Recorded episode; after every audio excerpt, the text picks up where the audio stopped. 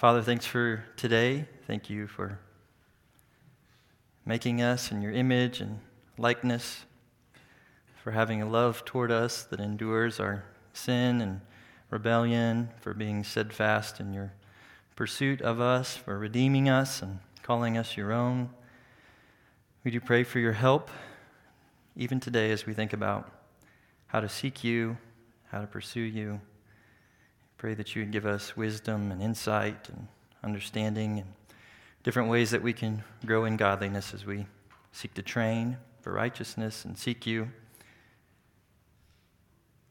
Pray that you'd quiet our minds and help us to hear what you want to say to us this afternoon. In Jesus' name, amen. Okay, so last week, the big things we talked about Bible intake part 2. We talked about worship, so sent out some assignments last week's memorization. There's coffee laying on its side on the floor. Memorization and mapping, verse mapping. We talked about worship as an all-of-life thing, trying to integrate that into a single-story life. Had some exercises with that. Hopefully you got to practice some of those. So we're going to move on to a few more spiritual disciplines today. You can see them up there. We're going to talk about silence and solitude, fasting, and prayer. So we've got a lot of ground to cover again today. So we'll hop in and get started, and just do your best to absorb the information we're going to throw at you. If you're reading through the book, that's a great way to go back and refresh this coming week on the things we talk about. So I want to start this afternoon by talking about silence and solitude. So let's start by just talking about some definitions. These are Whitney's definitions for silence and then for solitude. He says, silence is the voluntary and temporary abstention from speaking so that certain spiritual goals might be sought. The voluntary and temporary abstention from speaking so that certain spiritual goals might be sought. And then solitude is the spiritual discipline of voluntarily and temporarily withdrawing to privacy for spiritual purposes. So often when we think about silence and solitude, we think about them together. We kind of lump them together as a single discipline, but they can be separated out into separate disciplines. So for example, it's possible to practice the spiritual discipline of silence in the presence of other people. It's my favorite example of this. There's a story of Dallas Willard. He was a professor of philosophy at USC. He was a Christian. He was teaching one of his philosophy classes, and at the end of the class, an arrogant and antagonistic student raised his hand, and he made it very clear that he disagreed with Dallas on several points, and his disagreement was obnoxious. It was clearly incorrect. The rest of the students in the class knew that this student's argument was weak, that Dallas could demolish it if he wanted to. But instead of refuting the student's argument, Dallas said something like this: I think that's a good place for us to end today. We'll see you next week. And he dismissed the class. And the class got up, started walking out. And as they were walking out, one of the students approached Dallas and said, why did you do that? You could have destroyed his argument in front of everyone. Why did you just let it go? And this was Dallas's response. He said, I'm practicing the discipline of not having the last word. In other words, he was practicing the spiritual discipline of silence, even though in the moment he wasn't in solitude. So that's an example of what it might look like to practice silence while you're with other people. On the other hand, here's an example of what it might look like to practice solitude without the silence. Dawson Trotman, he was the founder of Navigators, very famous ministry you're probably familiar with. He would routinely walk to the end of his street. At the end of his street was a grassy knoll, and he would often walk through that grassy knoll for an hour or more, singing praises to God, reciting scripture out loud, praying out loud. So he was alone in solitude, but he wasn't being silent. He was speaking. So you can see it's possible to practice them independently, but most often we do think of them together as silence and solitude, and that's kind of how we're going to think about them this afternoon as these coexisting disciplines. So a few things I want you to know about the definitions up there. The first is that silence and solitude are voluntary disciplines, so they're voluntary in that we have to make a conscious decision and a conscious action to practice them. So all of us can, and sometimes do, sit in our homes. Maybe we're by ourselves looking at our cell phones or looking at a TV screen. We're alone, we're being quiet, but we're not really practicing the spiritual discipline of silence and solitude because we haven't consciously set our action, our purpose, toward that end.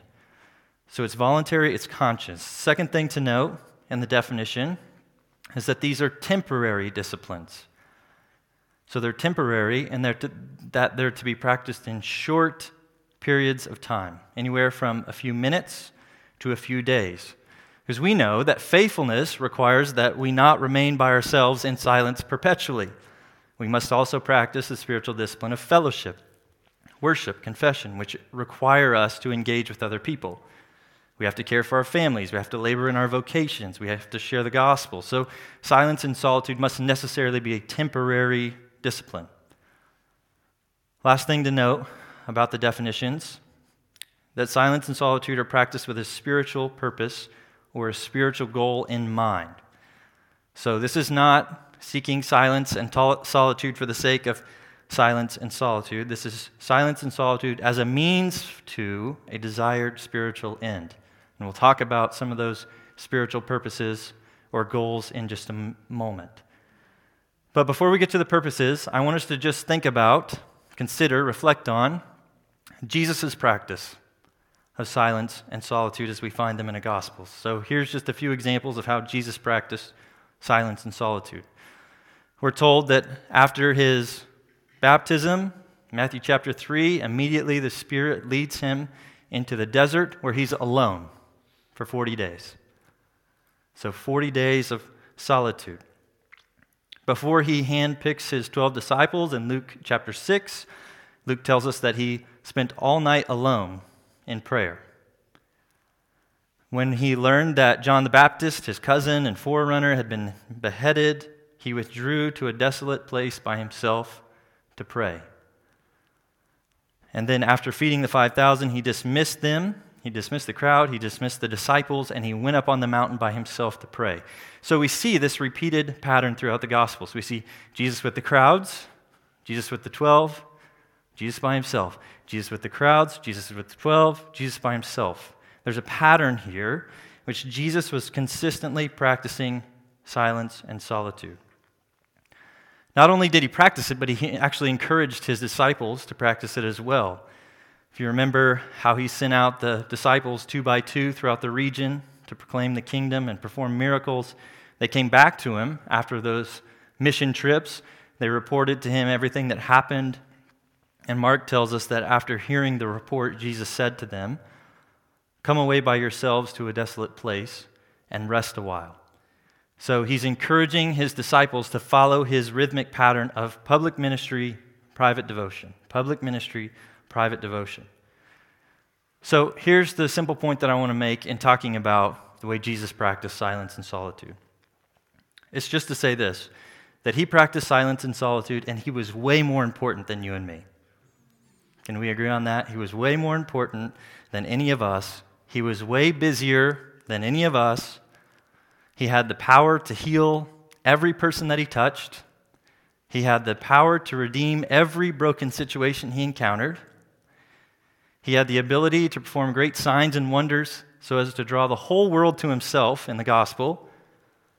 And yet he had the ability to look at all of these great needs and say, what's most important in this moment right now is for me to be alone in silence and solitude, to be with my Father, to talk with him in prayer, to seek his will, to be physically, mentally, and spiritually restored. So if it was necessary for Jesus, God in the flesh, it must surely be necessary for us too. Jesus models and encourages this voluntary and temporary practice of silence and solitude.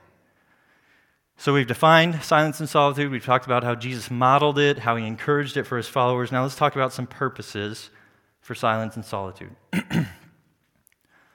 So obviously, we've talked about this. We've tried to hit on this throughout every class. The overarching purpose for practicing the spiritual disciplines is growth in godliness, 1 Timothy 4:7, we want to train ourselves for the purpose of godliness. We want to walk the path of disciplined grace. So that's obviously one of the ends of silence and solitude, one of its goals, one of its purposes. But more specifically, Whitney gives a few specific purposes for silence and solitude. Here's the first one. He says it's a complementary discipline to other disciplines. So silence and solitude is a beneficial discipline to practice in complementarity with other spiritual disciplines like Bible intake, prayer, worship. So silence and solitude helps us eliminate distraction so that we can truly focus on and respond to God in our times of personal devotion. So in this way, silence and solitude is a beneficial, complementary discipline to other disciplines for speaking and hearing from God generally.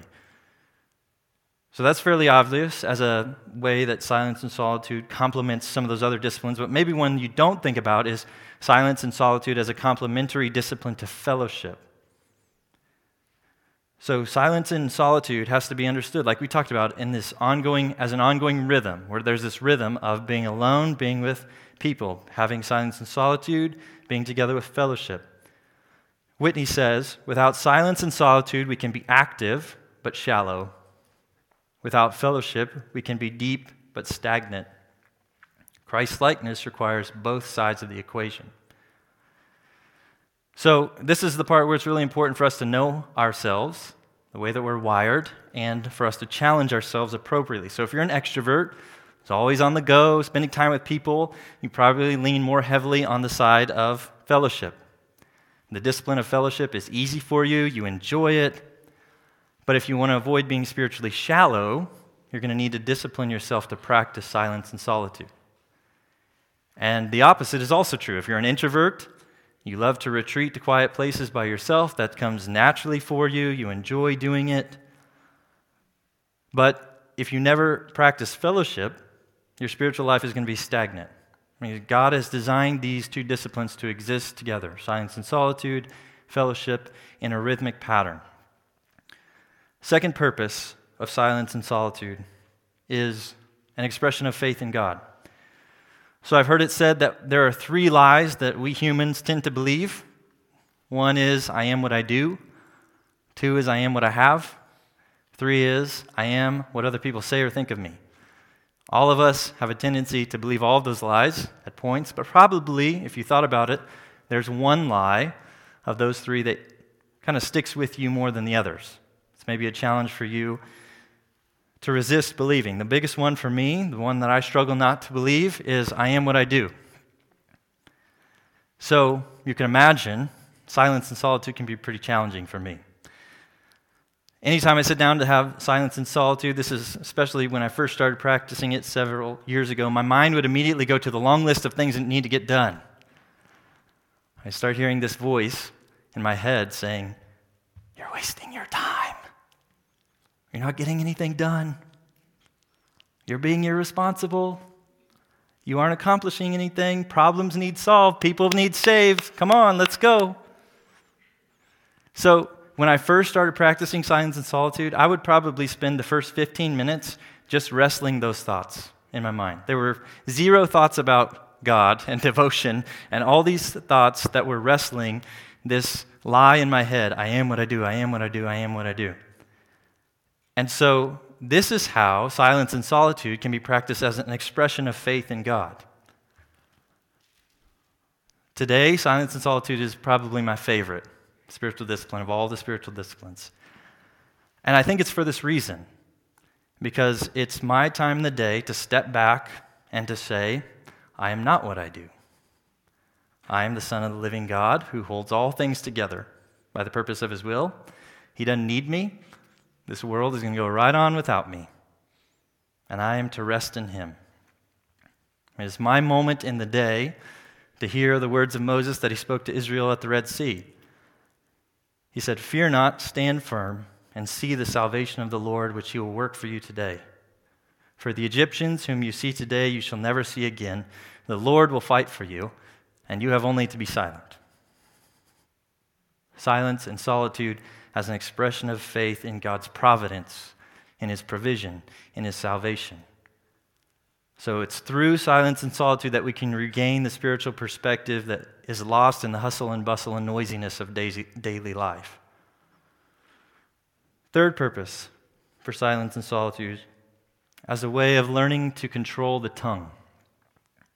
So that was the purpose that Dallas Willard had in mind when he was practicing silence in front of his students.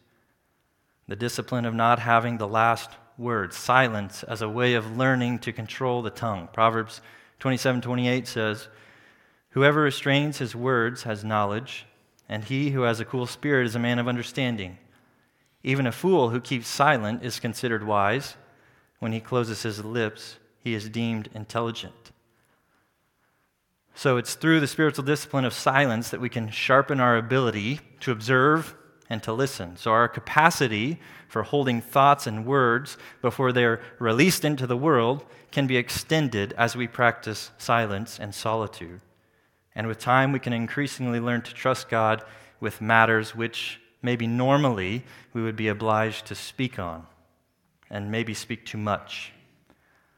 Dietrich Bonhoeffer wrote, "Real silence, real stillness, really holding one's tongue comes only as the sober consequence of spiritual stillness."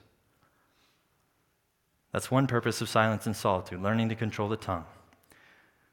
So let's talk about some applications for silence and solitude. The first one that Whitney gives, I think it's a good one, he calls them minute retreats. So for some of you, especially if you have small kids, finding an extended time to have silence and solitude can be hard to come by.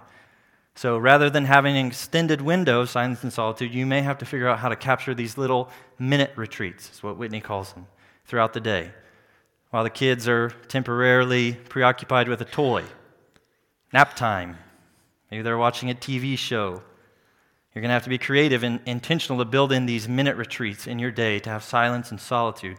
And even if you don't have small kids, I think this can be a really healthy and beneficial practice for you, too. Remember, our aim is to live a single-story life, God in all of life. And sometimes I think if we only practice the disciplines in our 30, 45-minute quiet time in the morning and we never think about it in the rest of the day, we're kind of reinforcing in our brains this idea of a two-story life. So one of the ways we can bring those two stories together, single-story life lived all under God, is to practice these kind of minute retreats throughout the day. So finding little chunks of time where you can focus on and respond to God. Maybe your drive to work, maybe before each meal, as you walk from one meeting to the next at work. I would encourage you to fight the temptation to fill that time with a screen and instead make it into a minute retreat. Time to stop in your heart, your mind, and draw near to God. So minute retreats, one thing you can do. The second is daily time, right? This is just your quiet time. Hopefully there's a chunk of time each day that's longer than a minute or two where you're taking time to focus on, respond to God in a setting that's quiet, where you're away from other people. A couple of things to do to help yourself with that. The first is identify a quiet time place. So if you don't have a quiet time place, that could be something to think about creating for you for a couple of reasons. The first is for the sake of routine, the sake of familiarity, the elimination of distractions. So over time, what you'll find is if you develop a quiet time place, when you go to that place in the morning, in the evening, whenever you do it, your body just kind of knows, hey, this is what we do here. We have quiet time in this space.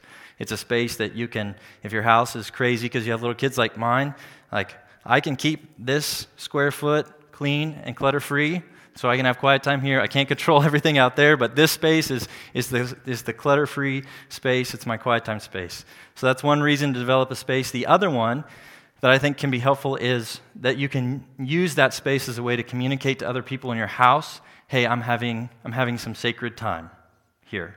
When you see mommy or daddy in this chair in the morning, that means we're trying to have quiet time. It's a great opportunity for you to teach your kids about the importance of having quiet time. And the other thing is, once they get older, they can acknowledge, oh, mommy or daddy's in their chair. I can leave them alone for a little bit. So one of my favorite stories of this is Susanna Wesley. Some of you probably heard this story. She was the mother of John Wesley, who started the Methodist movement, and Charles Wesley, who was a prophet, prolific hymn writer, and she raised a large family. I think she had 8 or 10 kids. And for many years, you can imagine having that many kids, not being able to distract them with TV, she found it very difficult to have quiet time to herself. And so her method, her quiet time place was, she would pull her apron up over her head in the house, and she would read her Bible and pray underneath her apron.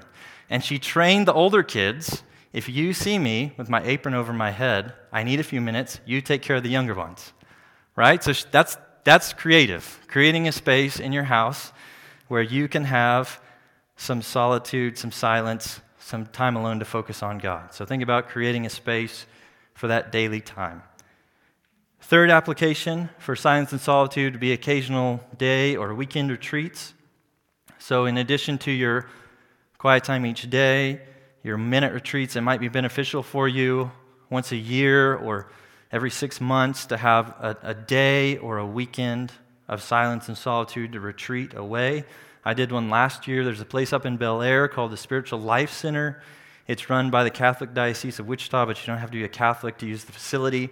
It's a really peaceful place, affordable place for a weekend retreat pretty close by here in town. So that might be an option to check out if you want to try a longer period of silence and solitude. My suggestion to you, if you're going to do a day or a weekend retreat, is to map out your time beforehand in 30-minute to 60-minute chunks. Say, here's what I'm going to do in these phases of time. Otherwise, you might spend more time thinking about what you should be doing than actually doing anything. So map it out. If you get into something, you're like, I'm really enjoying this, God is speaking to me, I'm worshiping, you can adjust from the schedule. You don't have to follow it rigidly, but at least gives you an idea for how you're going to spend your time there in your extended day or weekend retreat. Spouses with kids, one thing that you can do is trade, right? We can't go both do this together and leave our kids with somebody else all weekend. So maybe you say, this Saturday is your Saturday, and then a month from now I'm going to have a Saturday. We're going to take turns because this is important for both of us, but we can't do it at the same time. So thinking about ways you can trade off extended periods of silence and solitude. So that's silence and solitude. So you have some practical things you can think about this week as far as minute retreats, quiet time, creating a space, maybe putting something on the calendar for a day or a weekend retreat. So we're going to switch gears now pretty quickly. We're going to start going a different direction. I know it's a lot of information. Just hang with us. Capture what you can. We're going to start talking about fasting now. So here's Whitney's definition of fasting. Well, first, I think it's interesting to hear what he has to say. He says that fasting is the most feared and misunderstood of all the spiritual disciplines. And he argues that this fear and misunderstanding is a consequence of the famine of contemporary awareness of fasting and the reality that few disciplines go so radically against the flesh and the mainstream of culture as this one. So here's his definition of fasting. He says, Christian fasting is a believer's voluntary abstinence from food for spiritual purposes. Voluntary abstinence from food for spiritual purposes. So a few keywords to note in this definition. The first is the word believer and spiritual purposes. We need to differentiate Christian fasting from other forms of fasting that we might encounter today. So fasting, if you're not aware, is a very common religious practice in religions apart from Christianity. Muslims, for example, fast annually during Ramadan. They observe this sunup to sundown fast, and it's one of the 5 pillars of Islam, very important for their religion. But we're not talking about general religious fasting, nor are we talking about forms of fasting that exist in secular culture. One of the big things lately is intermittent fasting. You probably heard about it. Maybe you do it. It's a popular diet trend in America, has been the past few years because of its perceived health benefits. But intermittent fasting as a dietary pattern takes a physical, not a spiritual purpose as its focus. And thus it's distinguished from Christian fasting. Christian fasting is done by believers in Jesus Christ for spiritual, not physical purposes. We're going to talk about some of those spiritual purposes shortly. Second key word to notice in the definition is the word food. The biblical fasting is voluntary abstinence from food. In a couple instances in Scripture, you'll see that a person fasts from food and water. We do see some precedents for that, but by the most common form of fasting is just food. Now, it's important to note the word food here, because you'll often hear Christians speak of fasting from things like social media, video games, watching sports, red meat, etc. And I'm not saying that abstaining from those things for a time or even altogether is wrong. In fact, it could be very physically and mentally and spiritually beneficial for some of those things. But it's not technically what the biblical writers had in mind when they talked about fasting. They were speaking about abstaining specifically from food for spiritual purposes. So there's your definition of fasting, big picture definition. And now I want to look at, again, how Jesus modeled and encouraged fasting for his followers. So one quick question that Christians might ask is, do I really have to fast? Do really people do that? Maybe no one's, if you're like me, no one even really talked about fasting. I never even really heard of it until I was into my 20s. Do people really still do that today? Do I have to do that? Is it actually commanded in the New Testament? Well, here's how I would respond to that question. The first thing I would say is that Jesus fasted. A couple minutes ago, I talked about how Jesus, after his baptism, retreated to the wilderness for 40 days. One of the things he did while he was having those 40 days of solitude was he fasted. And not only did Jesus fast, he also assumed that his followers would fast. In the Sermon on the Mount, Matthew 5, 6, and 7, he instructed the audience about fasting, saying, Matthew 6, "And when you fast..." And then he gives instruction about fasting. So it's not if you fast, it's when you fast. So Jesus seems to be communicating the assumption that his followers are going to fast. And he reinforces this idea in Matthew 9. It says in verses 14 through 15, "Then the disciples of John came to him saying, 'Why do we and the Pharisees fast, but your disciples do not fast?' And Jesus said to them, 'Can the wedding guests mourn as long as the bridegroom is with them? The days will come when the bridegroom is taken away from them, and then they will fast.'" So Jesus says, just as no wedding guest would mourn in the presence of the groom on his joyous wedding day, my disciples are not going to fast while I'm here with them in my bodily presence. But the days are coming, he says, when I will be taken from them, and then they will fast. So those days that he's speaking about are our present age, right? This eschaton between his first coming and his second coming, this time of the church's ministry on earth. So to the person who asks, do I really have to fast? I would say Jesus did. Jesus did fast, and he assumed that his followers would fast. But maybe better yet, you might say, well, you're asking the wrong question. You don't have to fast, but you get to fast as a way of drawing near to God, your Savior. So we've talked about the definition, talked about the assumption, Jesus' assumption that his followers would fast, and we're going to talk about spiritual purposes, but before we do, I'm going to talk about the heart of fasting. I talked about Jesus' teaching on fasting in Matthew 6. Let me tell you how he finishes that, because it's really important as we talk about fasting. He says, "When you fast, do not look gloomy like the hypocrites, for they disfigure their faces, that their fasting may be seen by others. Truly I say to you, they have received their reward. But when you fast, anoint your head and wash your face, that your fasting may not be seen by others, but by your Father who's in secret. And your Father who sees in secret will reward you." So this teaching on fasting falls within a broader section in Matthew chapter 6, where Jesus is warning his followers about external acts of righteousness. So he's warning them not to be like the Pharisees. The Pharisees, what Jesus condemned the Pharisees for often was performing religious actions so as to draw attention to themselves, to draw praise to themselves, to make themselves look more righteous than other people. And Jesus calls them hypocrites. So we have to be cautious as we exercise the spiritual disciplines that we don't veer into self-righteousness. Either the self-righteousness that we pursue by having other people applaud us, or the self-righteousness that we pursue by applauding ourselves on the inside for doing good things. So you remember Foster's imagery from the first class. We talked about walking the path of disciplined grace We talked about how one of the ditches was the ditch of moralism, the ditch of self-righteousness. That's what Jesus is warning against here. So our hearts, as we fast, are to be focused on God. As with all the spiritual disciplines, our hearts are to be focused on God. Our hearts aren't to be focused on ourselves. Our hearts aren't to be focused on others. They're to be focused on God. We must not, as Jesus says, let our left hand know what our right hand is doing. So the goal is to move beyond any kind of self-consciousness to a God consciousness. Our motivation is not to earn favor of others or to earn psychological favor from ourselves. Our motivation is not to earn God's favor. It's to put off the life of the flesh and to put on a life lived to the one true God.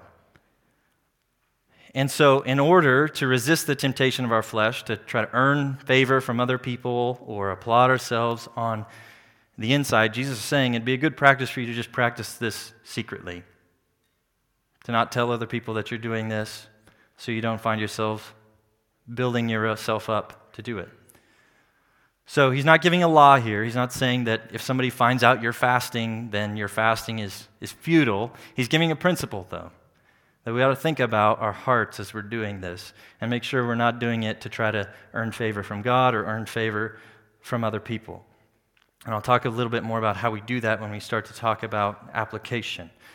But before we talk about application, I want to talk about purposes. Why do we fast? What's the goal of fasting? Whitney, in his book, if you're reading through it, he's going to offer 10 different purposes for fasting, all of them with biblical support. We don't have time to talk about all of them, so we're going to focus on one, but I will put the list of the other 9 up there. You can see it. Purposes of fasting: seeking God's guidance, expressing grief, seeking deliverance or protection, expressing repentance and return to God, humbling oneself before God, expressing concern for the work of God, ministering to the needs of others, overcoming temptation, and expressing love and worship to God. So Whitney, in his book, gives a biblical precedent for all of those forms of fasting. You can look at it if you're curious. But the purpose that I want to focus on this afternoon is that of fasting as a way to strengthen prayer. And this is the purpose that Scripture most emphasizes when it comes to fasting. Fasting is a way to strengthen prayer. And really, if you look at the other 9 disciplines there, it's hard or purposes there, it's hard to practice any of those without prayer. So John Calvin says, "Whenever men are to pray to God concerning any great matter, it would be expedient to appoint fasting along with prayer." So fasting and prayer are to be seen as friends. But there's one nuance to this to pay attention to. It's that fasting doesn't change God's hearing. Okay? Fasting doesn't change God's hearing. I want you to hear that. What I want you to see is that fasting changes our praying. Fasting doesn't change God's hearing. It changes our praying. It doesn't somehow give us closer access to God. It doesn't give our prayers some kind of expedited service in the economy of the way that God hears prayers. But it does make us ask more frequently and more persistently and more earnestly. So John Piper says that fasting is an intensifier of spiritual desire. An intensifier of spiritual desire. And here's how this works out practically. How many of you ever exercise consistently, somewhat consistently, okay? How many of you ever struggle with the desire to exercise consistently, somewhat consistently? Okay, so all of us know, probably all of us know, that our bodies need at least 30 minutes of exercise each day to remain somewhat healthy. Problem is, sometimes we don't particularly want to do that. We lack the motivation. We lack the sense of urgency. We need a helper. We need an intensifier of desire. How many of you have been to an exercise class at the Y? Stacy, do you still teach classes? Cycle classes? Stacy's she teaches cycle classes at the Y. You should go to one of her classes if you haven't. So if you've never been to one, if you've never been to a cycle class, maybe you've walked by one. If you don't know if you've walked by one, if you've been walking through the Y and you hear someone shouting in one of the rooms, really loud, upbeat music playing and people shouting, you probably walked by a cycle class. Maybe it was Stacy's, maybe that was her yelling. So here's why many people find exercise classes beneficial, because it helps them with motivation. It helps with a sense of urgency. It's kind of an intensifier of physical desire, right? We know that we should work out. We don't really want to work out. And we know if we go to this class, we're going to have some accountability and we're going to have an instructor. And the instructor is going to play this upbeat music and they're going to yell at us, and that's going to be our intensifier of physical desire. It's going to help us get done what we know we need to get done. So fasting is like our prayer instructor. Fasting exists to reinforce and magnify our desire to pray. It spurs us on what we know we should do, but maybe we're lacking the motivation to do in the first place. So here's how this plays out. What happens when you voluntarily abstain from food? What will happen? You get hungry. Perfect. So what happens when your body gets hungry? You start to get this feeling in your stomach, right? Your stomach starts making these funny sounds. You feel this kind of instinct, don't you? Go find something to eat. After a while, you might get lightheaded. You might get a strange taste in your mouth. You might get irritable. You get all these physical responses that your body produces when you're hungry. And in a fast, all of those symptoms serve as cues to pray. Kind of like the instructor. She gives you the cues. Stand up, go hard, slow down. Fasting, your physical cues are your instructor for praying. So when your stomach growls, you pause and you pray. When you feel tempted to go grab something to eat, you grab your Bible instead. And you turn to a passage that you're focusing on. When you notice feeling lightheaded, you pause and pray. You see how this works. It's an intensifier of spiritual desire. And what you find if you fast through a day is that at the end of the day, you prayed way more than you had when the days you didn't fast. And you'll also find yourself humbled through the process, because you'll be reminded how frail you are as a human and how much you're dependent on God for life and sustenance. So that's how fasting works, its purpose as a spiritual intensifier of desire. Now let's talk practical, some practical methods as we think about application for fasting. First thing I would say, if you're pregnant, you're breastfeeding, you have a medical condition like diabetes, you've struggled with eating disorders throughout your life, you need to be cautious, right? Definitely want to talk to your doctor, and if it's the eating disorder thing, you need to make sure you've had some consistent victory over that in your life before you even think about fasting. And even if you start to endeavor in fasting, you need to make sure you have encouragement and accountability around you before you really dive into that. So first is, if you have any of those things, talk to a doctor to make sure it's safe for you to fast. Second thing is to choose in time and duration for your fast. You want to set a clear starting point, and you want to set a clear ending point. So you would say, on Monday, I'm going to fast from breakfast till dinner. I'm going to wake up 6 a.m., I'm going to eat breakfast, and then I'm not going to eat again until I eat dinner with my family at 6 p.m. I'm going to do a 12-hour fast. And if you've never fasted before, that would be my recommendation to start. Just do a 12-hour fast and fast through lunch. And as you fast, you can build up your duration if you would like to. So third thing, and this is the most important thing about fasting. If you hear me say anything about fasting, make sure you remember this. Set a clear purpose for your fast.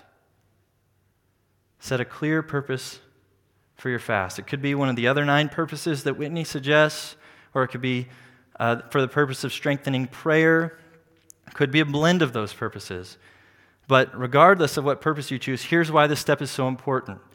Because if you don't set a clear purpose, you're just going to end up thinking about how hungry you are all day. And you're going to focus on yourself, and you're going to be really miserable. And then you're going to say, this fasting stuff doesn't work. It's not that fasting doesn't work, it's that you didn't set a clear purpose. If you don't set a clear purpose, you're just going to remember how hungry you are. But if you set a clear purpose, then all of a sudden your hunger will be fruitful, because it's going to cue you to take spiritual action on that purpose that you've set for yourself.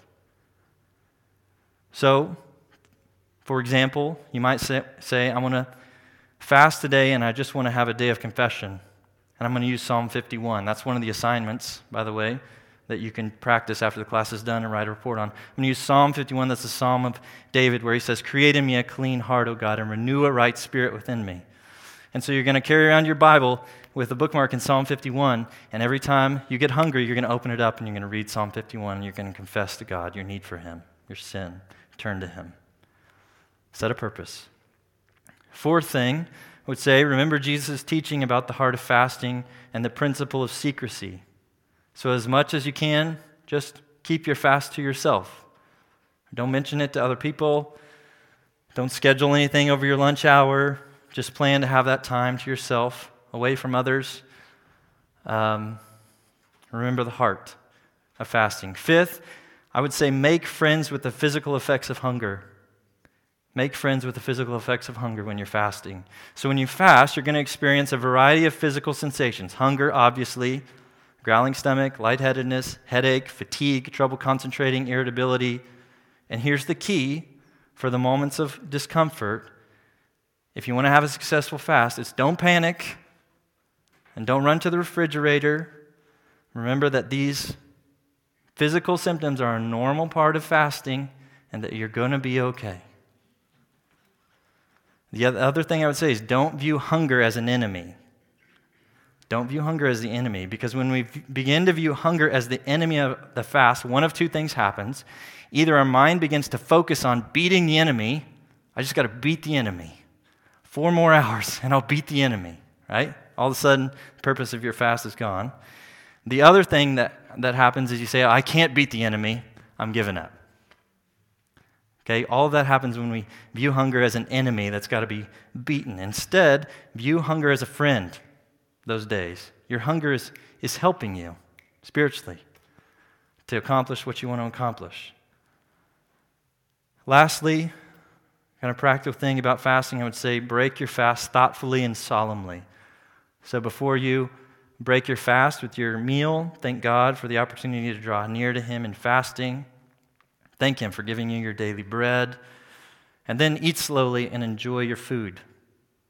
Enjoy, I would say avoid chasing the discipline of fasting with the sin of gluttony, right? That kind of defeats the purpose. So if your fast is done, you're going to go eat a double cheeseburger and fries and a milkshake, probably not the best way to break your fast. But I would say at the same time, do what you need to do to replenish your body. Remember, the goal is spiritual, not physical. So you're going to need to get up, go to work the next day, function like you should be, take care of your kids. So when your fast is done, make sure you replenish your body. Right? Sometimes if I fast, I'll eat dinner, and then before bed, I'll eat another meal. And my wife would ask, doesn't that kind of defeat the purpose? No, because the purpose is not physical, right? As long as I'm not being gluttonous before bed, that doesn't defeat the purpose. I'm trying to get calories back in so I can function tomorrow. My spiritual purpose for the fast is finished now, so I'm now replenishing so I can get ready for tomorrow. So that's a lot of information about fasting.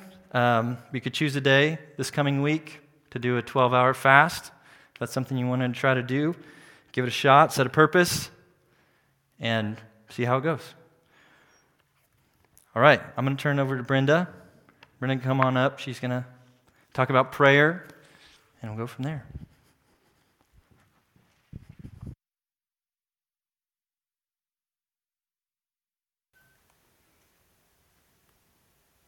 All right, so I'm going to talk about prayer.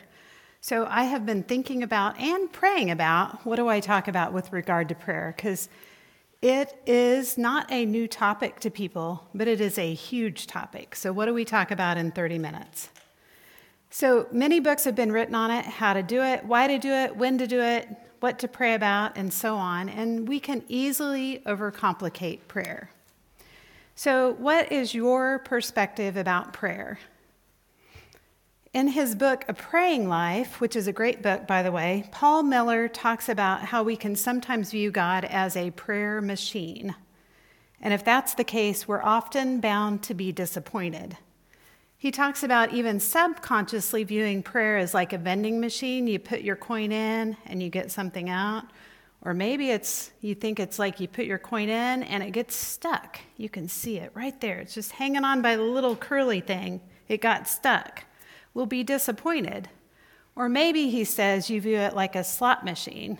You put your coin in, you pull the handle, and then you see if the lights go off and you win, or if you just lost your money. And if that's how we view it, we're going to be disappointed.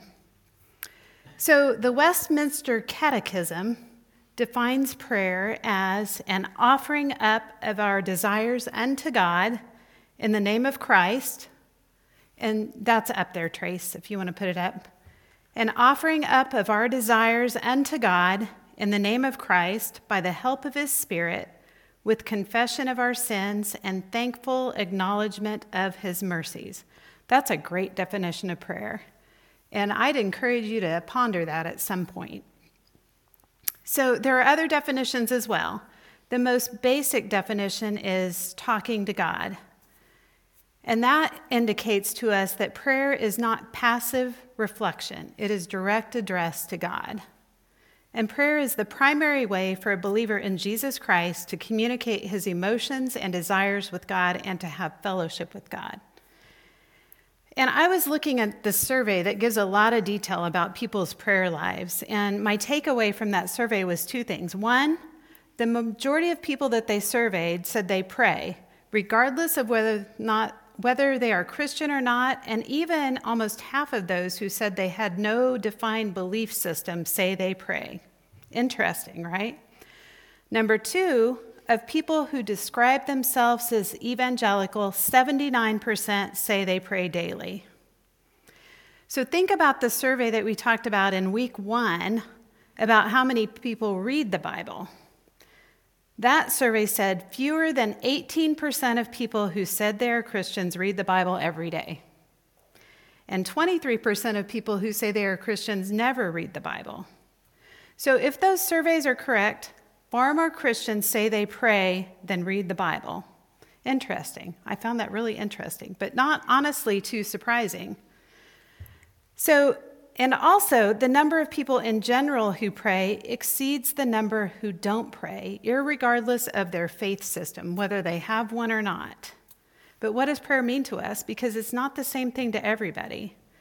And often today, we will hear things like, I'll send you good thoughts. Anybody heard that one? I'll send you some good energy. I'll hold space in my thoughts for you, that one's an interesting one to me. Or even, you're in my heart, right?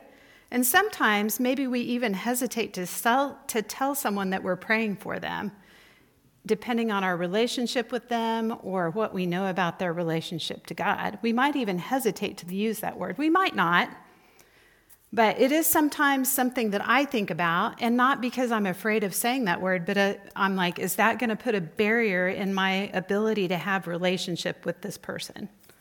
So I have one gal that sometimes I'll say it, and sometimes I will say something different. And not because I have any timidity about saying prayer. It's because I'm thinking about long-term relationship, because it means something different to her. So, but as followers of Christ, we know our prayers are addressed to God about our concerns. And it's not merely sending thoughts or energy out into the universe. And I find great comfort in that, because God is the object of our prayers, and we have someone we pray to because we believe in him, and we know he's all-powerful, all-loving, and all-knowing. And he is the God of the universe who yet still knows us personally. And you might say, well, that's obvious, but I think it's really important for us to remember that when we're praying, because we don't want to be influenced by culture, and we want our faith in praying to be founded in the fact of who God is and that he hears us. And we want to remember we're not merely trying to pull that slot machine handle. So one book on Christian prayer describes 21 different types of prayer. Don't worry, I'm not going to tell you 21 different types of prayer. But there are actually some really good practices in that book, but I want to focus on what Richard Foster calls simple prayer, because that's the type of prayer that you will mostly find in the Bible. And simple prayer is ordinary people bringing ordinary concerns to a loving and compassionate Father. And Foster says that sometimes people want to skip over what they call simple prayer because they think it seems more sophisticated to try some more complicated types of prayer.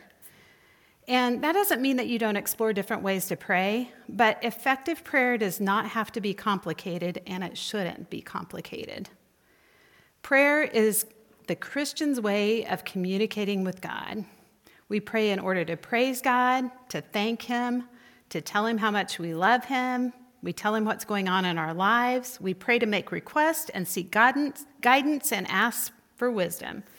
And God loves this exchange with His children, and it is an exchange.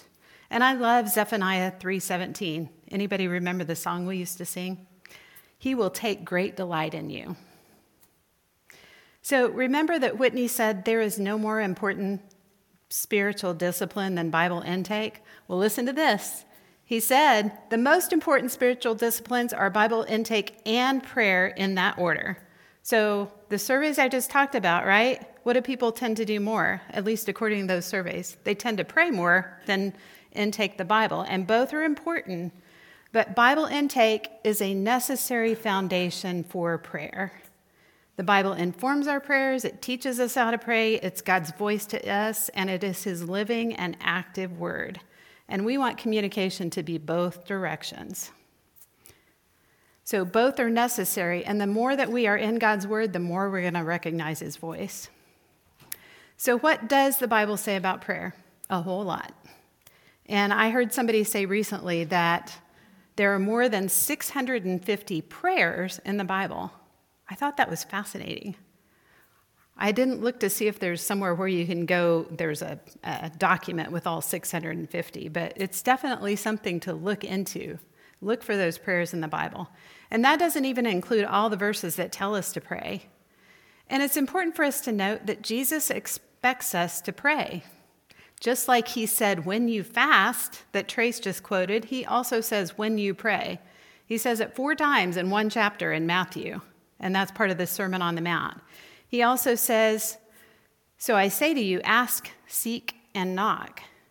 And then again in Luke 18, he says, then Jesus told his disciples they should always pray and not give up. It's also clear in the remainder of the New Testament that we're told to pray. So Colossians 4:2 says, be devoted to prayer, being watchful and thankful.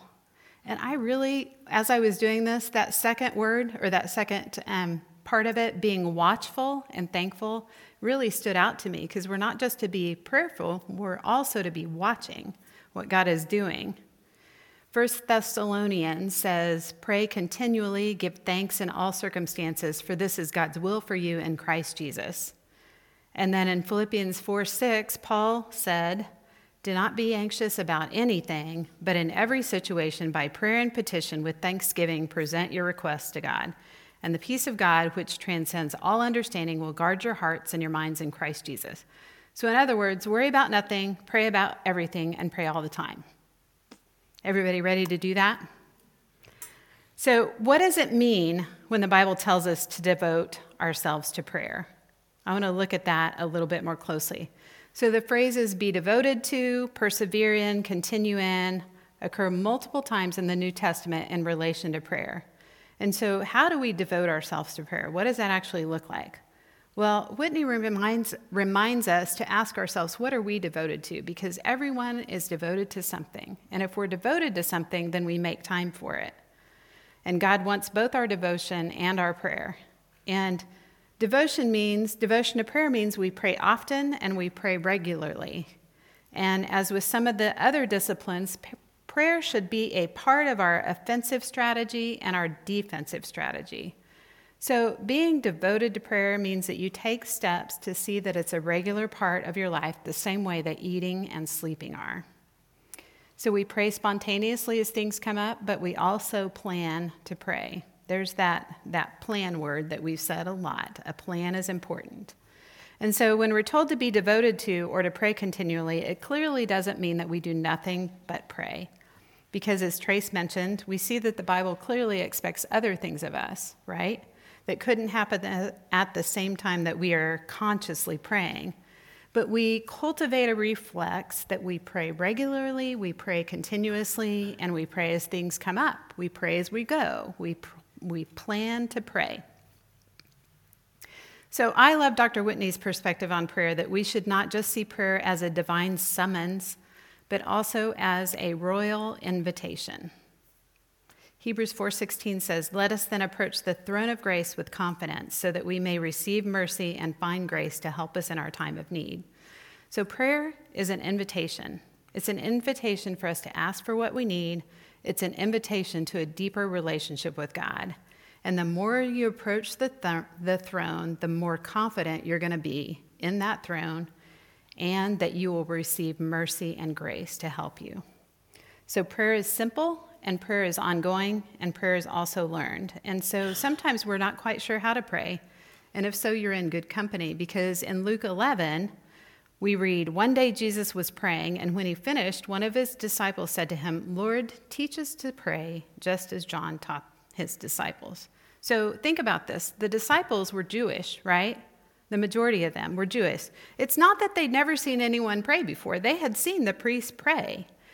It was that they had never seen prayer in the way that Jesus was doing it. So they saw something different, and they were trying to figure out, what is he doing different here? So it's a bit of a paradox that prayer is learned, but you also don't have to be taught how to pray.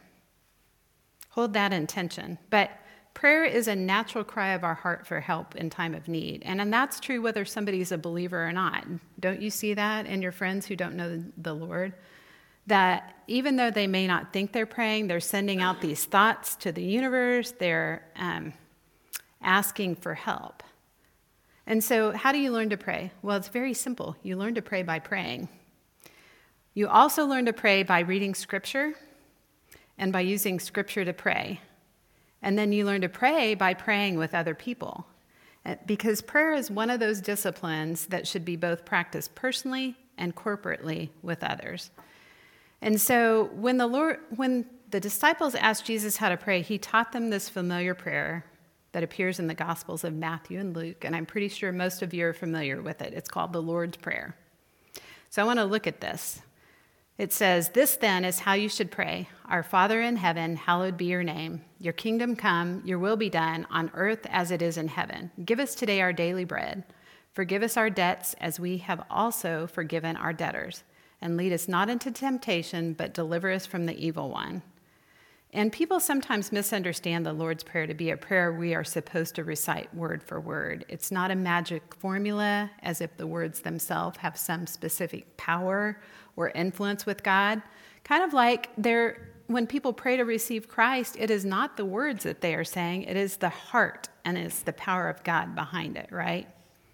And so, in fact, the Bible teaches us the opposite, that he teaches us that God's far more interested in our hearts when we pray than he is in our specific actual words. And I want you to think about, right before the Lord's Prayer in Matthew 6, Jesus also said this. He said, "But when you pray, go into your room, close the door, and pray to your Father who is unseen. Then your Father who sees what is done in secret will reward you. And when you pray, do not keep on babbling like Gentiles, for they think they will be heard because of their many words." And just as a side note, did you also remember that when Trace talked about fasting, the Lord told them to go do that in secret as well? You know, part of it's the heart here. And maybe the disciples heard Jesus say this about prayer before he went off to pray by himself. He had told them about how not to pray, so now they wanted to know how should they pray.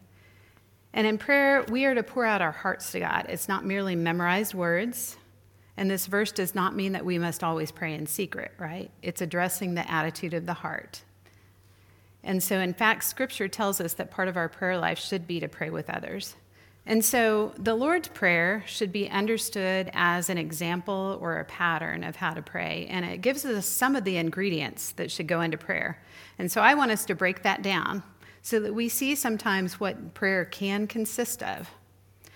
So our Father in heaven is teaching us who to address our prayers to the Father, because God is the object and the recipient of our prayer. Hallowed be your name. This should be a reminder to worship God and to praise him for who he is. He is holy and sacred. The phrase, your kingdom come, your will be done on earth as it is in heaven, is a reminder that we are to pray for God's plan in our lives and the world and not our own plan. We are to pray for his kingdom, which is already and not yet. It is here in part and will be here fully when he returns again. And it's a reminder that this life is not all there is. And then give us today our daily bread. We are to ask for the things that we need, and we are also to thank God for providing the things that we need. So forgive us our debts as we have also forgiven our debtors. This should prompt us to confess our sins to God, to turn from those sins, and also to forgive others as God has forgiven us. And then the conclusion, and lead us not into temptation, but deliver us from the evil one, is a plea for help in achieving victory over sin and a request for protection from the attacks of the enemy. There's a whole lot packed into that one prayer, right? And that's just one of 650 in the Bible. So the Lord's Prayer is not a prayer that we're to mindlessly recite back to God, and maybe this is why the disciples asked Jesus how to pray. What had they seen modeled before? Because we know they had probably seen prayer lots of times. So the Lord's Prayer is only an example of how we could be praying. And is there anything wrong with memorizing it? Well, of course not, right? And is there anything wrong with praying it back to God? Absolutely not. Not if your heart is in it and you truly mean the words that you say. Because as we already talked about, God's more interested in our heart than in us praying the perfect words. So the Lord's Prayer is a pattern, an example, and so we're going to look at a couple more methods. And I think there are so many books out there about how to pray and what to pray and to learn about prayer. And I think there's so much material because many people want to pray and they aren't sure if they're doing it right or how to do it, whatever right means. And so what I want you to remember is that these methods that we talk about are tools, but they are not rules. Tools, not rules. And so I already said this, prayer doesn't have to be complicated. And that's why we talked about how most of the prayers in the Bible are what some call simple or ordinary prayers. And it's ordinary prayers because that's where we live, right? We live an ordinary life. It's normal for us to pray about the same things: family, finances, work or school, illnesses, our struggles, our doubts, our needs, our emotions, our lack of faith, everything. People that we're in relationship with, people that we want to come to know the Lord. And those are great things to pray about. And so we look to God in the midst of these, and we look for what he says in Scripture. So what are some ways that people pray? Well, I put a list up so that you can look at it later, and I'm not going to go through all these. I'm going to highlight a couple for you. And some of these are going to be really obvious to you, and that's great. So we already talked about the Lord's Prayer as a model. I also want to talk about Acts because that is another model. How many people are familiar with the Acts model? A lot of you, right? So I want you to know that even when I say that we, it's a tool, not a rule. And so just as we can use the Lord's Prayer, the Acts is a great thing to use, but don't use it as a rule. Part of the reason Acts is so popular, it's easy to remember, and it also helps take us out of our own world, right? Because on our own, sometimes we tend to focus on supplication, which really is asking God. And so it's a reminder to adore, to confess, and to thank God. But one writer that I read, he kind of joked about it a little bit. He's like, we don't interact in any other relationship that way. And of course, other relationships are different than a relationship with God. But Trace, when he's going home to Lily, he's not going to be, honey, I adore you. Now I want to confess, and I want to thank God for you. You know, he's not going to do it that way. And so use the Acts.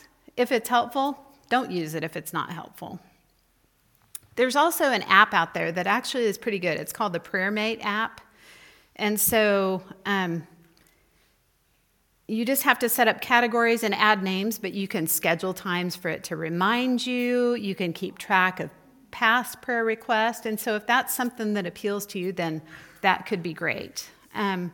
Trace also told me about a popsicle method that they use at home with his kids. And so they take popsicles, they write different people, friends, family members, maybe topics. They put them in a glass jar, and then every night before supper, right, Trace, they pull one out, and I bet Shep pulls them out. and then they pray together as a family, right? And I think that's a great way. There's probably many more ways, but that's just one simple way to include your children. And, you know, what kid doesn't like to draw a popsicle stick out of a jar? Of course, they want to eat the popsicle before that popsicle stick's used, so maybe that's part of it too. So there's also some different prayer books or liturgies, and so that's on the next slide there, Trace. And so I just put those out there. Some people find that helpful because like we said, prayer is learned. And so if you want to learn by reading a Puritan's prayers, then look for the modern English version unless you really like Old English. So I also want to emphasize praying with others. You know, as Trace talked about, personalities are different, and sometimes we have different preferences, but praying alone and praying with others really is very important, and it is modeled in the Bible. And so I know that praying with others can be intimidating. I remember when I was a young believer, and I would pray one-on-one with someone, but I was really intimidated and unfamiliar with praying in a small group. And one time, somebody unintentionally called on me to pray in group. And so instead of saying, I really don't want to pray, I prayed out loud in my group, and I didn't die. And so even though it was unintentional for that person, I think it was the Lord's nudge to go, you can do this, you can do this. It's not that big a deal. And in fact, it helped me to take the focus off myself, right? Because I was thinking more about how I felt than that I wanted to pray to God. And so we learn by praying with others, not necessarily by the phrases they use. That's not what I'm talking about, but their heart, their concerns, how they relate to God. And other people learn from you, whether you think they do or not, when you pray. And so there's a couple books out there that I put up there. Dark Clouds, Deep Mercy. It's talking about lament. And I know it's been helpful to some people, and lament is really a way to express deep grief and sorrow, and it uses the books of Psalms and Lamentations, and so that's just a tool. And then if you want to be really challenged by somebody's prayer life, go read this biography about George Mueller. Has anybody in here read that? A few people. So George Mueller led some orphanages in England in the 1800s, and he kept a detailed prayer journal, multiple prayer journals of his prayers and how God answered. And so if you want to be challenged by how much he prayed and how faithfully God answered, go read that. It's a cool story. And so there are two more. I'm looking at my time because I want to see how much time we have. So there are two more methods I want to talk about, and I'm going to talk about them a little more in depth, and we're going to actually practice one of those, provided I manage my time well. So I'm going to talk about the one we're not going to practice first, and then we are going to talk about a second one, and I'm going to give you just a few minutes to practice it. So, and it won't require anyone praying out loud, so if that concerns you, can not be worried at this moment. So the first one is the prayer of examine. And so that's the Latin spelling of examine. It essentially means the exact same thing as the English word examine. But if you were looking up prayer of examine, that's probably how you want to look for it. And so the prayer of examine is a way for you to do kind of a spiritual inventory of your day, to examine, to reflect with God on our day. And I love these scriptures that describe examining. Psalm 139:1, O Lord, you have examined me, and you know everything about me.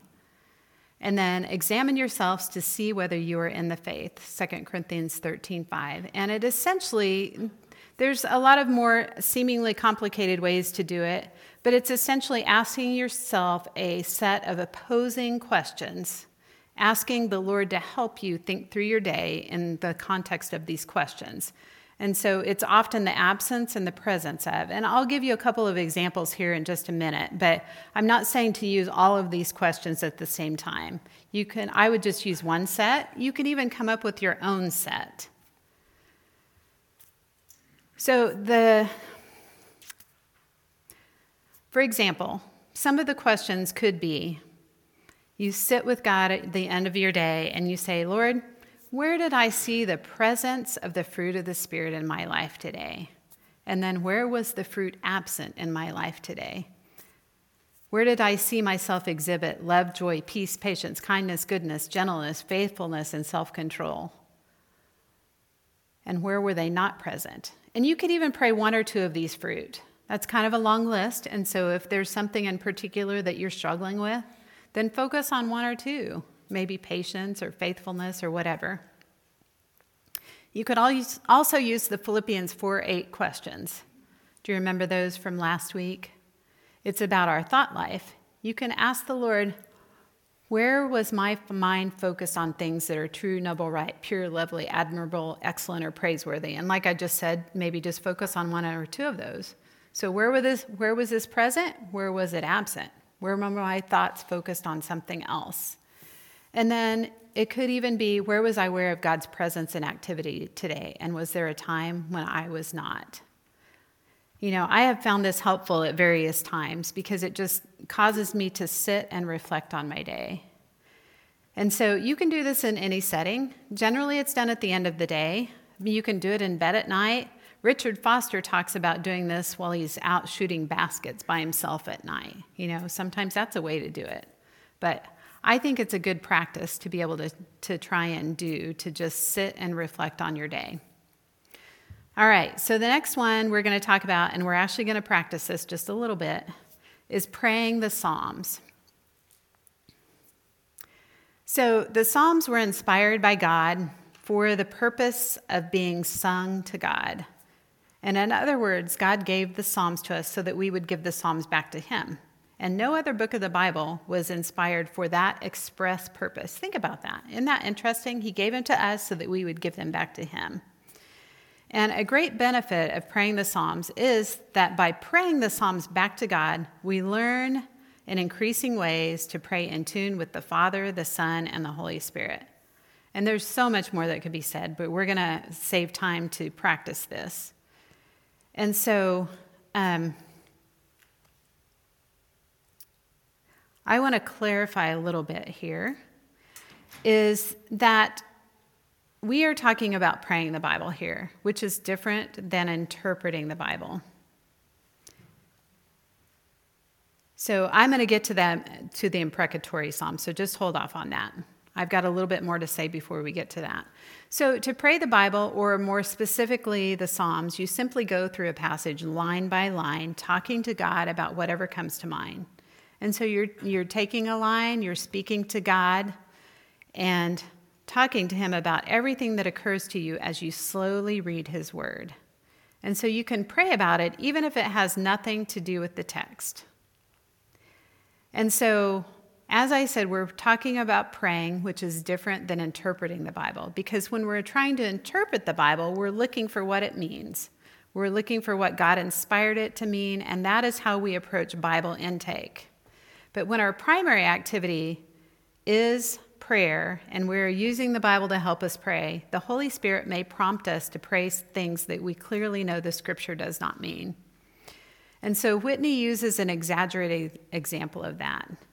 Psalm 130, verse 3, he says, "If you, O Lord, should mark iniquities, who could stand?" So maybe you have a friend mark, and it reminds you to pray for them. Well, clearly that's not what Scripture means, right? But is it wrong to pray for Mark? No. God is using that word to help you pray for your friend. And so we're not looking to read something into the text, but we are merely using the language of the text to speak to God about what has come into our mind. And I think it's important to note that Whitney says he has enough confidence in the Word and the Spirit that if people pray this way, in the long runs, our prayers will be shaped and it will help us to pray more biblically than if we just came up with things out of our own mind. And so, do you want to back up that slide, Trace, to imprecatory psalms? Anybody know what imprecatory psalm is? So it's a psalm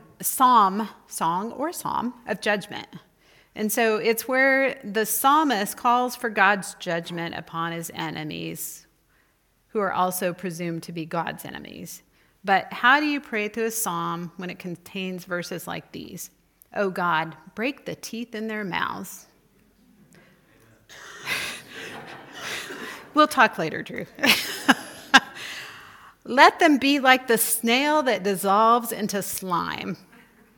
I didn't remember reading that one before until I was looking for examples. Well, maybe you have somebody in your life that you're momentarily tempted to pray those things for, but it's really hard to do that with a pure motive, isn't it? And then Whitney says, I don't think we should pray verses like these with specific people in mind. Amen? Yeah. So thank you, Drew. You redeemed yourself. Just kidding. So to do that would be hard for us to pray these verses with specific people in mind and reconcile it with Jesus' command in Matthew 5, which says, love your enemies and pray for those who persecute you. And so if we are praying an imprecatory psalm, we can pray about specific sins, we can pray for God to work, we can pray for our heart, we can skip those psalms. And so let's go back to how we pray through a psalm.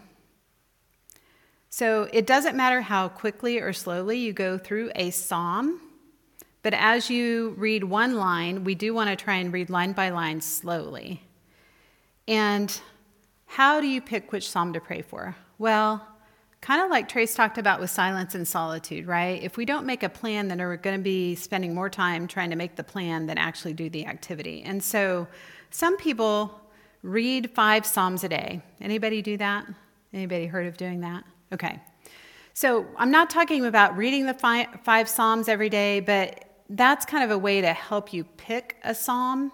So there are 150 psalms. So if you pick 5 psalms a day, you're going to go through the book of Psalms every 30 days. And so you can use that same system to pick a psalm of the day. And the way that you do that, today's the 21st, right? So the psalms of today, and then you add 30. So the psalms of today would be 21. Plus 30 is 51, plus 30 is 81, plus 30 is 111, and then 141. So you get the idea. And so when you are trying to pick a psalm to pray, and of course you can pick whatever you want, but this is just a way to simplify it for you. Start looking at those and just scan them quickly. He says don't read them, because otherwise then you're going to spend all your time reading them, which is not a bad thing, but we're trying to pray here. So if you start with Psalm 21 and you go, oh, okay, that kind of connects. Or if you go to Psalm 21 and it's an imprecatory psalm, which it's not, but you're like, yeah, I'm not going to deal with that today, so I'm going to move on. And so that's just a way to help simplify, okay, if I want to pray a psalm on this day, maybe you want to plan to do this in your silence and solitude, then, okay, the psalm that sticks out to me is this particular psalm. And so, as we've already said, when you pray the psalm, you're gonna pray it slowly. As something comes to mind, you're gonna pause. You're gonna talk to God about that. If nothing comes to mind or you don't understand it, move on. If sinful thoughts come to mind, because that sometimes does, right? When we're talking to God, take it to God, pray, and move on. And you don't have to pray anything for every verse. You don't even have to finish the verse or the psalm. But if you do, you can go on to another psalm if you have more time left. And so I found it helpful when Whitney says, you may read 20 or 30 verses in that psalm, but at the same time, you may have only 5 or 6 things that come up to pray about. That's okay. This isn't a numbers game. This is just a tool to help you practice. And so in just a minute, I'm going to have Trace put a psalm up on the screen, and we're going to let you guys have time to practice this. And so I want you to also consider the position of your body as you pray. You don't have to do this, but did you notice, and when Terry talked about Daniel, how 80-year-old Daniel got on his knees 3 times a day to pray? So maybe sometime consider doing that. Or maybe you want to sit there and you want to put your hands up, because maybe it's this physical reminder to you of relinquish these things to God, and then also be open to receiving whatever it is that God wants to place in your hand or in your life. And so you can, if you want to, you can kneel in your chair, you can kneel at the stage, you can put your hands up or not. It's totally up to you. So we're going to do this for about 5 minutes. And I know it's a quick transition, but I am confident that God can meet us here in the next few minutes. And so I am going to pray, and then we're going to put that up on the screen, and we're going to let you guys pray for a few minutes, and then I will let us know when we're done. All right, pray with me. Father, we just thank you for this opportunity to actually put into practice, just in these next few minutes, praying your word, your songs back to you. God, I pray that you would meet us here where we're at. I pray that you would help people's minds to transition quickly, and I pray that you would speak to each one of us about whatever it is that you want us to hear. I pray that you would help us to pray your word back to you. Amen.